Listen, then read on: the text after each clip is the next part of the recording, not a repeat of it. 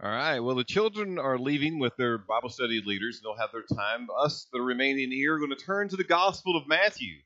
If you have your copy of the Word of God with you this morning, open it up to the very first book in the New Testament, to Matthew, and more specifically, turn, if you will, to Matthew chapter 8. Matthew chapter 8 today are reading in verses 23 through 27.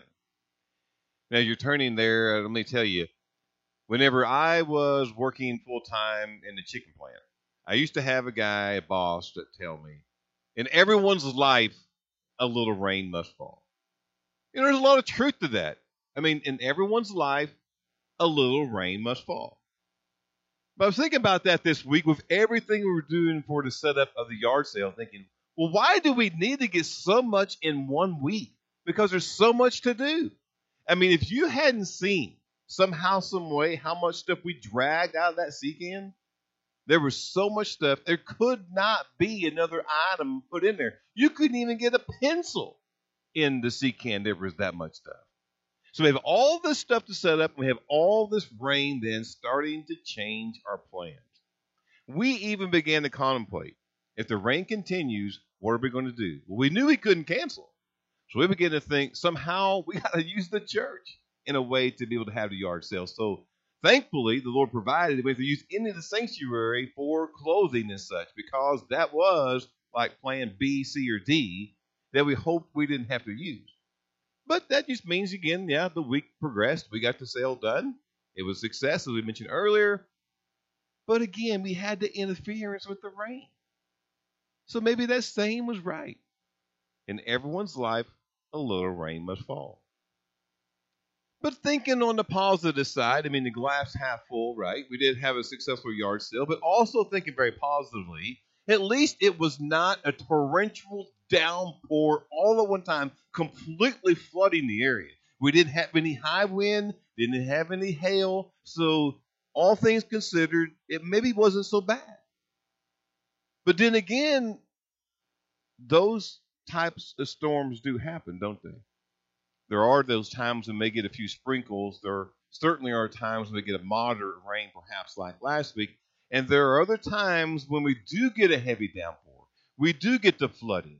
We do get the high wind and the hail. So essentially, what I'm saying here this morning is that there is a time in all of our lives when we have to weather the storm. And in the text today, as we turn to Matthew chapter 8, we find that the 12, the disciples, are certainly weathering the storm. Now, in the disciple situation in the text, it is a storm that just suddenly comes upon them. The application for us today will be similar, not in that we're weathering a storm from Mother Nature, but a storm that a crisis suddenly, unexpectedly can come our way. And if we're not prepared, it can take us that can take us and hurt us and affect our lives drastically. Let us stand this morning as we consider the text to lead and to guide weathering the storm and how we can have peace during the storm. Again, we're in Matthew chapter 8. And the first verse we're going to read actually is outside of verses 23 through 27. It is actually verse 18. Let us read it first, and then we'll get into how Jesus calms the storm and how we can take those words from the text and begin to apply it to our lives. Again, verse 18 then of the eighth chapter says, Now, when Jesus saw a crowd around him, he gave orders to go over to the other side. With that in mind, he's talking about the Sea of Galilee. We jump, jump to verse 23. Because verse 23 now says, When he got into the boat, his disciples followed him. And behold, there was a great storm on the sea so that the boat was being swamped by the waves. But he, that's Jesus, was asleep. And they went down. The disciples went and woke him, saying, Save us, Lord. We are perishing. And he said to them, Why are you afraid, O you of little faith? Then he arose and rebuked the winds and the sea, and there was a great calm. And the men, the disciples, marveled, saying, What sort of man is this, that even the winds and the sea obey him. Father, Lord, we thank you this morning for all that you blessed us with and for all that you've done. And we ask certainly, Lord, that a blessing to be upon the reading of the word. But Lord, we turn our attention now to the text and begin to see how that can apply to our lives. Let us recognize that every one of us are not exempt from having a crisis, a storm to enter into our life. Lord, we recognize how it can come unexpectedly and can come suddenly. So we pray, Lord, today as we begin to dissect this text, that you'll lead us into how we can better understand it, but yet, Lord, also apply it to how we can be prepared for when that crisis, maybe even the crisis we're in now, comes upon us. Guide us now, Lord, and direct us as we have this message time together to hear your word. In Jesus' name we pray. Amen.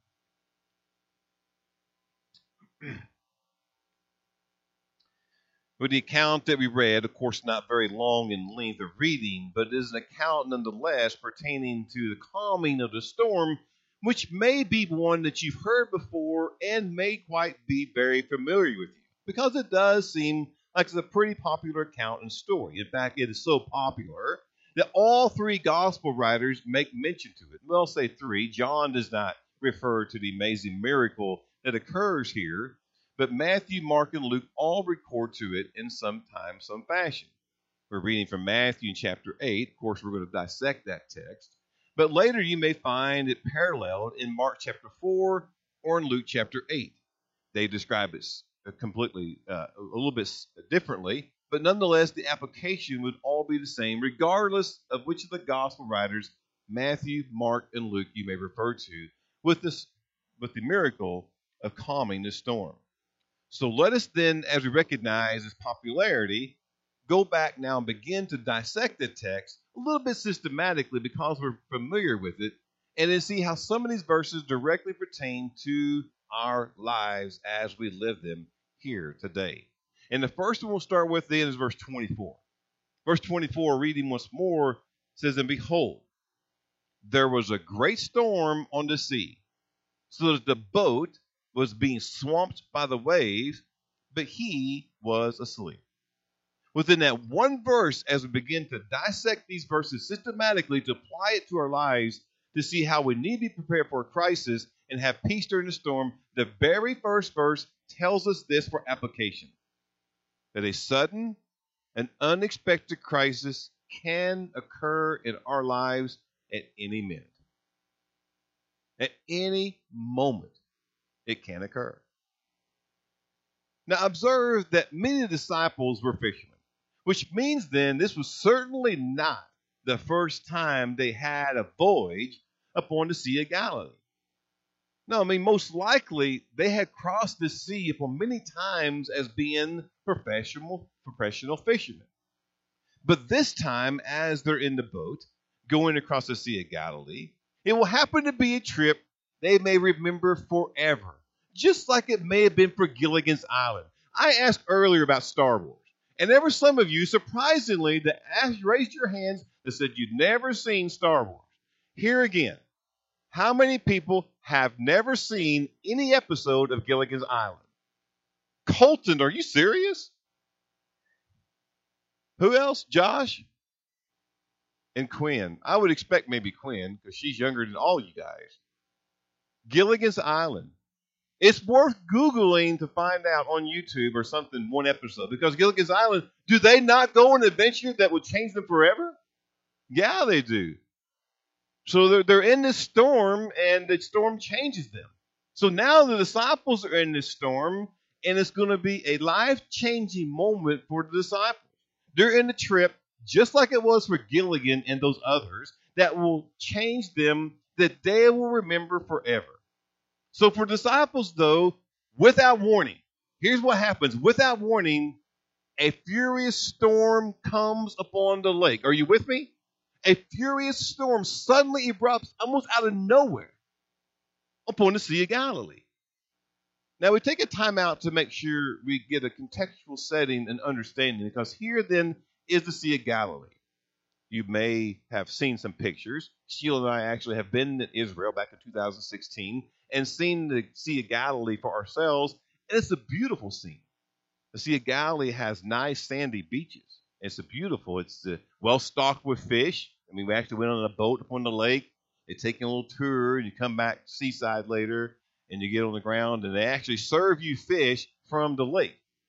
I chose not to partake into the fish, but Sheila chose to be able to have the fish. I had chicken, which is not in the lake. It's on dry ground. So I had the chicken, she actually had the fish. So it's a beautiful setting. Sandy beaches. It happens to be the Sea of Galilee, over 600 feet below sea level. At the low elevation that it sits, actually, most of the time provides a rather nice climate. Very comfortable year round temperatures. However, the lake is surrounded by these mountains that rise over 200 feet above the lake, or 2,000 feet above the lake, and as that happens to be, the east wind is sometimes notorious during the spring and fall, especially, that can result in a sudden and very violent storm that can erupt. It comes down off the mountains into the Sea of Galilee, so much so that it picks up the waves to be seven foot tall or higher at times. Fortunately, that did not happen while we were there. But it happens. So as it happens, rather suddenly, rather unexpectedly, now you were in a boat. Now you have the storm happens to be the situation for disciples, and now they are in a predicament. Now they're in a crisis. The storm, the waves are pushing against the boat, seven feet tall or higher, perhaps, easily could overtake the boat in which they're in. As we learn that then about the Sea of Galilee, and now reading and considering the text, it seems to be indeed that's what is happening. A great, unexpected, powerful storm suddenly erupts. Now, the King James Version, if you like it, doesn't say a powerful storm. It refers to what's happening upon the Sea of Galilee as a tempest, a mighty tempest, which in my mind takes me back to Jonah. You know, we had a time in which we were all dissecting Jonah back in the first of April, in the early part of the spring. And we're all very familiar with the book of Jonah. And we know that the book tells us that Jonah gets a call from the Lord to go to Nineveh, and he decides to not go. He decides to be rebellious. He runs from the Lord. He boards a ship in Tarshish, or sets sail to Tarshish. And as you know, as he sets sail to go to Tarshish, a mighty tempest comes upon the sea. So when I think about mighty tempest, I begin to think of Jonah because maybe there's some similarities to what's happening with the disciples in the boat, with the waves crashing upon it, and maybe with Jonah as he was in the storm of his life. But note the changes in the text. In Jonah chapter 1, verse 4, said the Lord hurled a great wind upon the sea. There was a mighty tempest, so much the ship was threatened to break up. Well, it may not be the same storm, not at all in the same area, but notice how similar in wording to what's happening now with the disciples. There was a great storm arose on the sea, so that the boat was being swamped by the waves. So suffice it to say, as we see, maybe there's some similarities in the storm that happens to be upon the horizon for Jonah or for disciples that this is not just some ordinary breeze blowing upon the lake. It greatly stirred the waves. I referred to earlier how you can find similar accounts written in Matthew and also in Luke. They describe it all in various ways. You Matthew here is a, a uh, describing that the waves covering the ship. Luke writes that the storm was so bad that the ship was full of water. Mark wrote in his account of the story the waves were beating the ship so hard that it was full of water. But nonetheless, whichever gospel writer you may prefer, this was a serious storm. And it erupted quite suddenly. Emphasis upon the word suddenly. It happened so sudden, they were not expecting it at all, that results in a crisis that's now on the hands of the disciples. The boat is taking in water.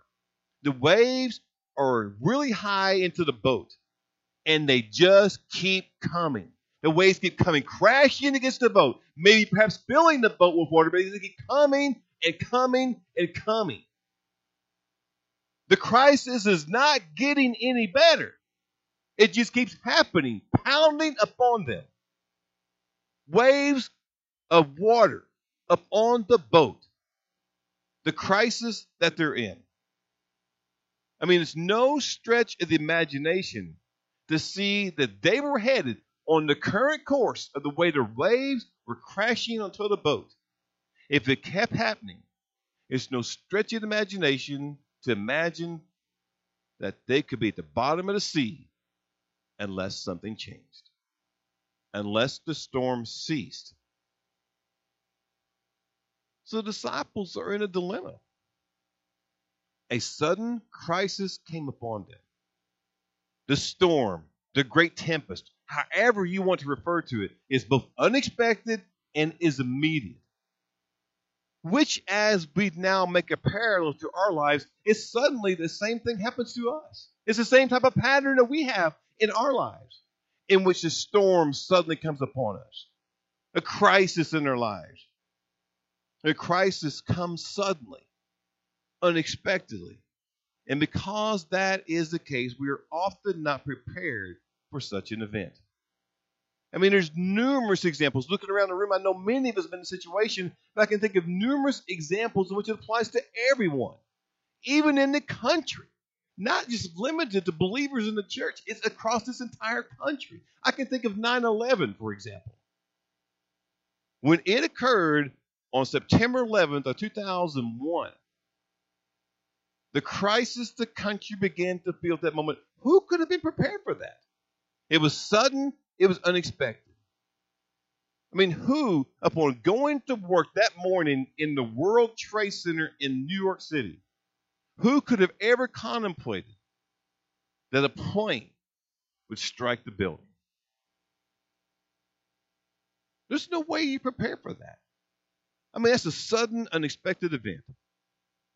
I mean, it happens again to every one of us, no matter the age you are.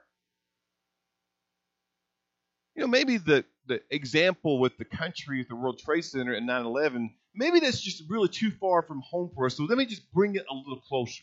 Let me bring it a little closer because all this happens so quickly, so unexpectedly.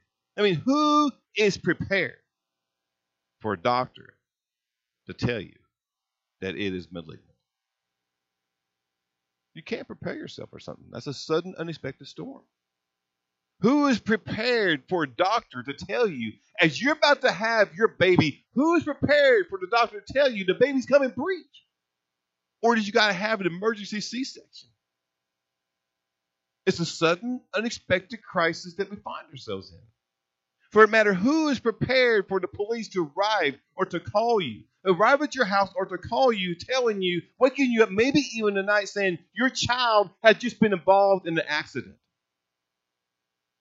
It's a sudden, unexpected crisis. Nobody is prepared for any of these types of situations. It's a sudden, quick, unexpected turn of events that leads a person right into an immediate crisis. It's been said, I've heard it, had even voiced it, but here it is.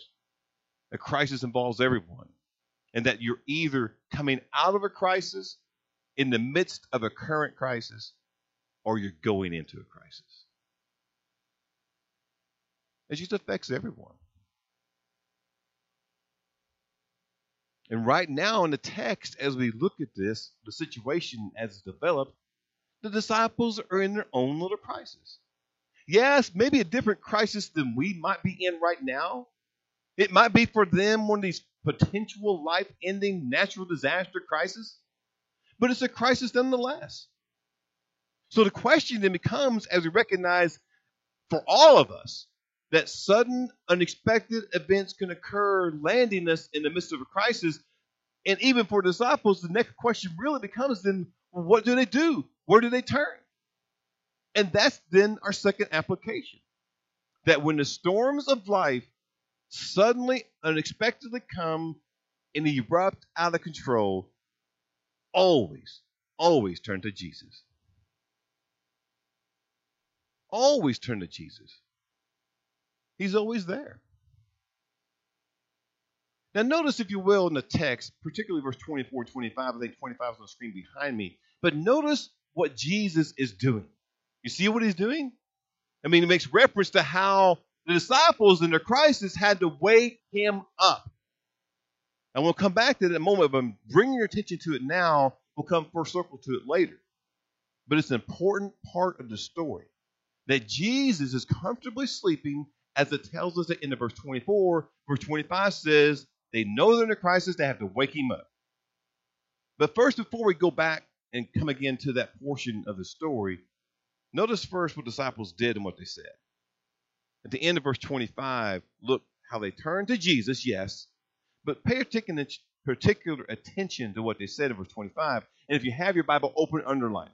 What they said when they woke him up is, Save us, Lord.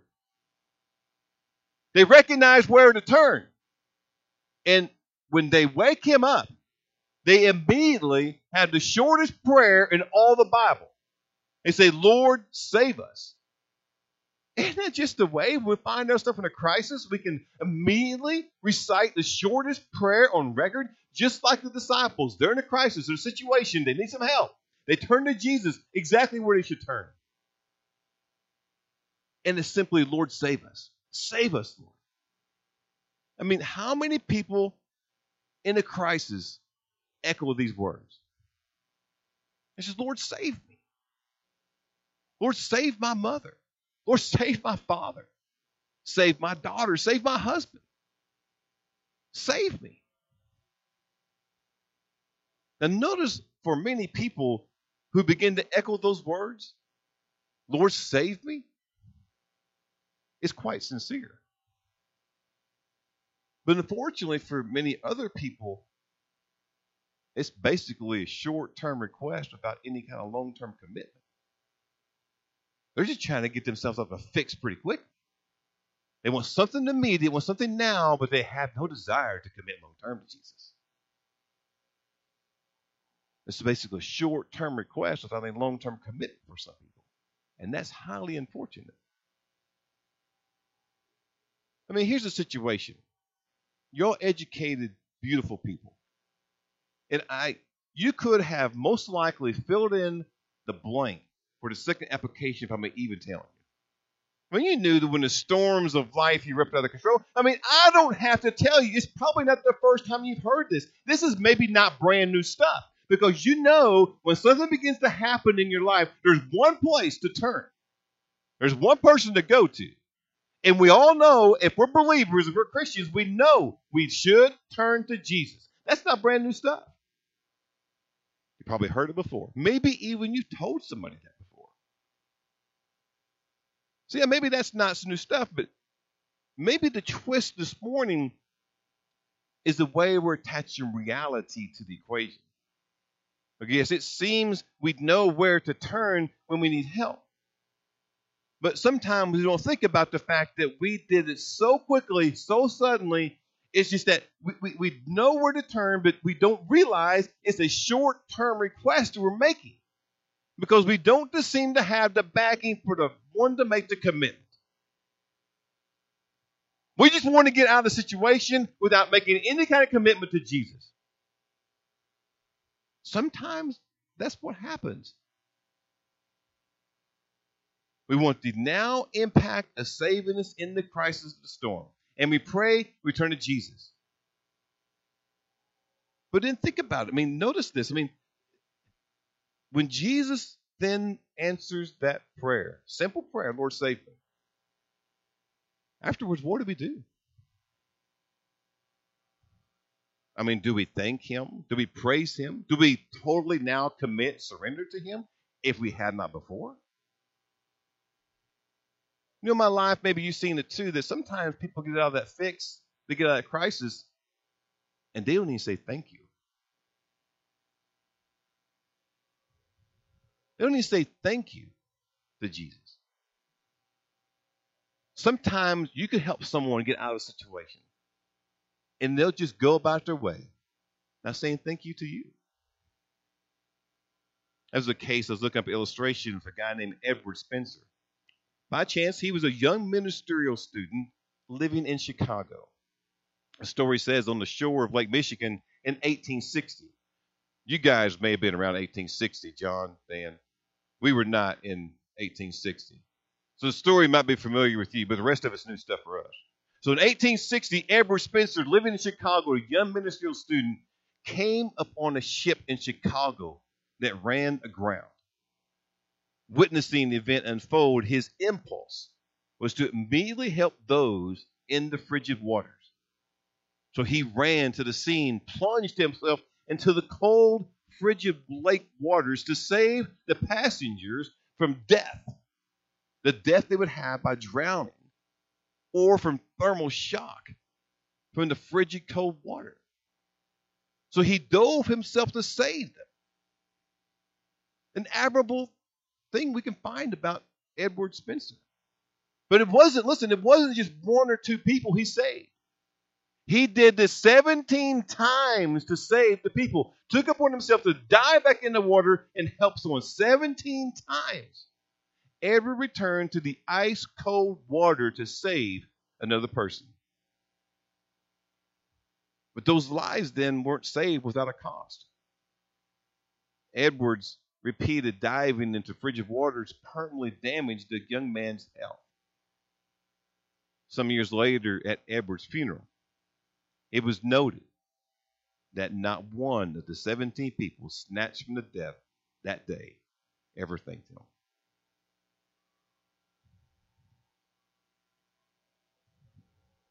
It kind of reminds me, if you will, of the story of Jesus in Luke chapter 17 with the 10 lepers.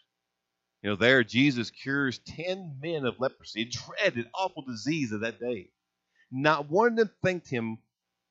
Well, actually, one did thank him. Let's look at the text in Luke 17. It says, Now, on his way to Jerusalem, Jesus traveled along the border between Samaria and Galilee. As we were going into the village, 10 men who had leprosy met him they stood at a distance and called out in a loud voice, Jesus, Master, have pity on us. There's the prayer. When he saw them, he said, Go show yourselves to the priest. And as they went, they were cleansed. One of them, verse 15, when he saw he was healed, came back, praising God in loud voice. He threw himself at Jesus' feet and thanked him. He was a Samaritan. Jesus asked in verse 17, Were not all ten cleansed? Where are the other nine? Has no one returned to give praise to God except this foreigner? Of course, he said to him, Rise, your faith has healed you. Sometimes we get rescued and we don't even thank Jesus for saving us. We're in a crisis and we pray immediately. We know to pray to Jesus to help us in the crisis. We pray for him to intervene. We say, Lord, save us. And when he answers the prayer and we've been rescued, we've been saved, do you offer any kind of sincere, genuine, heartfelt praise and thanks? Make a surrender commitment to serve him all of our lives? Or do we go back to way it was before like maybe the 17 people that Edward Spencer rescued, or like nine out of 10 lepers, and it just doesn't change our life at all.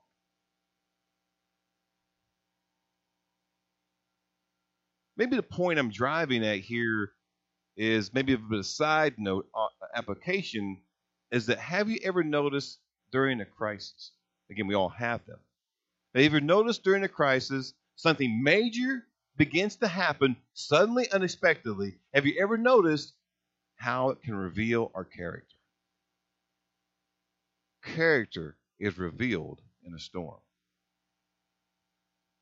In many cases, it is observed that the storms of the life that we're having, the crisis, that storm, will either draw you closer to the Lord or further away.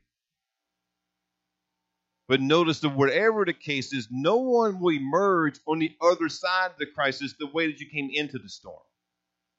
Mostly, a person either becomes better or they become bitter. So the point is really the sincerity that we have upon calling upon Jesus. We say, Lord, save us. But where's the sincerity with it? will allow you then to go through the crisis, and literally picking you up at times, carrying you through it to make you a better person? or do you just go back the way it was before, maybe even a little more bitter because maybe your prayer did not get answered like you hoped? But for the disciples, notice how they call upon Jesus. And they are in it for the long term, as we also should be. So, having made that point, let me go now full circle back to what I mentioned earlier about how Jesus was sleeping. Verse 24 and 25 mention that Jesus was comfortably sleeping in the midst of the storm.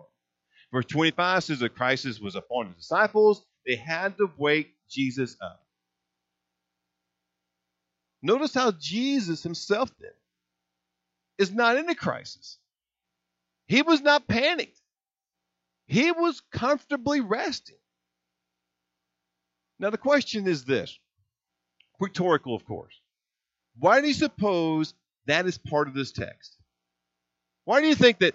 Why did Matthew have to record that this, the storm comes upon the people, upon the disciples, but Jesus is down in the boat resting? Why did he have to record that? The answer is revealed actually, we start in verse 18. Look again at verse 18. Now, when Jesus saw a crowd around him, he gave orders he gave orders to go over to the other side, referring to how they're going to go to the other side of the Sea of Galilee. I mean, allow me to explain rather briefly. In the previous chapter, Matthew chapter 7, which is part of a larger unit of the Sermon on the Mount, which is Matthew chapter 5 through 7, Jesus is with the disciples and a great multitude of people. They're stationed upon the mount overlooking the Sea of Galilee. And upon, as you read the Sermon on the Mount, Matthew follows up them with a time frame when it comes time for all the people to depart. So in Matthew chapter 8, verse 18, Jesus then instructs his disciples to look. I mean, the, the, the, Sermon on the Mount is over, so now he tells the disciples to make, prepare, ready the boat. He says, not only prepare the boat, but dudes, we're going to the other side. He tells them, dudes, we're going to the other side. You think Jesus said dudes? He says, but we're going to the other side. Meaning that the other side of the lake, departing from the crowd, is where he just told them we're going. So don't miss this. Okay, if the disciples were listening, I did a listening check for you, said dudes, right? If the disciples were listening and taking the Lord then for what he just said, that they would get to the other side, then why would they ever panic and in the crisis? I mean, if he just told them, if they were listening and heard him say, We're getting to the other side, get in the boat, we're going. We're going to make it to the other side. If they just heard that and they have faith in his word, then why would they ever panic? Why did they have the crisis? I mean, verse 18 reveals that Jesus had told them, This is where we're going, this is what we're going to do. And so Jesus, of course, he's not worried. He's resting. He knows we're going to the other side. Of course, he can walk on water. But he knows. He's told the disciples where they're going. And if they've been listening, they've known it too. Maybe then that's why he follows up, if you see in verse 26, why, or verse 25, why are you afraid, O you of little faith? Maybe that was their test. Observe disciples, then he says, O ye of little faith. At least he didn't say no faith. At least he didn't say, dude, you have no faith. But of little faith. Which means that in the crisis they have at that time, which happens to us, that we have faith, but it's just not functioning properly at that time. It's being tested, perhaps. That we have faith, but it begins to waver. Faith especially wavers in the midst of a crisis. So then here is Jesus. He calls them out. And to understand more clearly who he is, he has to act for them. But if they had been listening the whole time and been firm in their faith, they would have not been panicked. The point is this that true faith will enable us, the disciples, to trust in God's care even when the circumstances do not look promising. Yeah, that crisis can overwhelm us. And it may not look good for us. The circumstances do not look promising. But true faith will enable you and me to trust God even when it does not look like it could be promising. So then Jesus refers to them as little faith. And perhaps then he makes his point. So as he makes his point, notice then as we go back to verse 26 and we go further the application, that now Jesus says, okay, it's time for me. I've made my point. They are of little faith. We need to have constant faith even through a crisis. Now I'll go back and I'll calm the sea. Verse 26. He rose and rebuked the winds and the sea, and there was a great calm. Which then reveals our third and final application that in every aspect of life, even though we may fail to see it, God is in control. Always in control. So to give disciples a clear view of who he was, Jesus got up and rebuked the wind. And instantly, immediately, the wave ceased and the sea was calm. Michael Wilkins, in his commentary of Matthew, observes that with divine power, Jesus is able to command even the forces of nature in much the same way that was in the Old Testament. God rebuked or parted the sea, referring to Moses, a clear demonstration of his sovereign control over all nature and things. Now, notice as we see how God's in control, notice the reaction by the disciples, because now, if they did not know somehow before, they begin to get a better picture of who Jesus is. Verse 27. The men, that's the disciples, they're on a boat together, right? They marvel, saying, What sort of man is this? That even the winds and the sea obey him. You think now they know who he is? The bottom line then really is this. I mean, it should calm us to know that whatever we are going through right now in our lives, whatever crisis may be in front of us, God is never panicked. He's not up there wringing his hands like I would be, thinking about what's going to happen next, what's going to what's, what's going to happen. I'm not in control of this. I'm getting nervous. I'm getting panic stricken. I'm not doing all this. I'm not getting nervous. The sweat's not coming from me. That's not happening to God. He's never panicked. He's always in full control. He's not wondering what will happen next. In each verse of this text, and for that matter, in all of our lives, God is in control. God is always in control. God was in control during the storm in the disciples' life and in control of the storm that you may be going through at this moment. Kimberly shared her testimony a few weeks ago, and she noticed that God was in control of everything happening to her as she was about to have baby Daniel.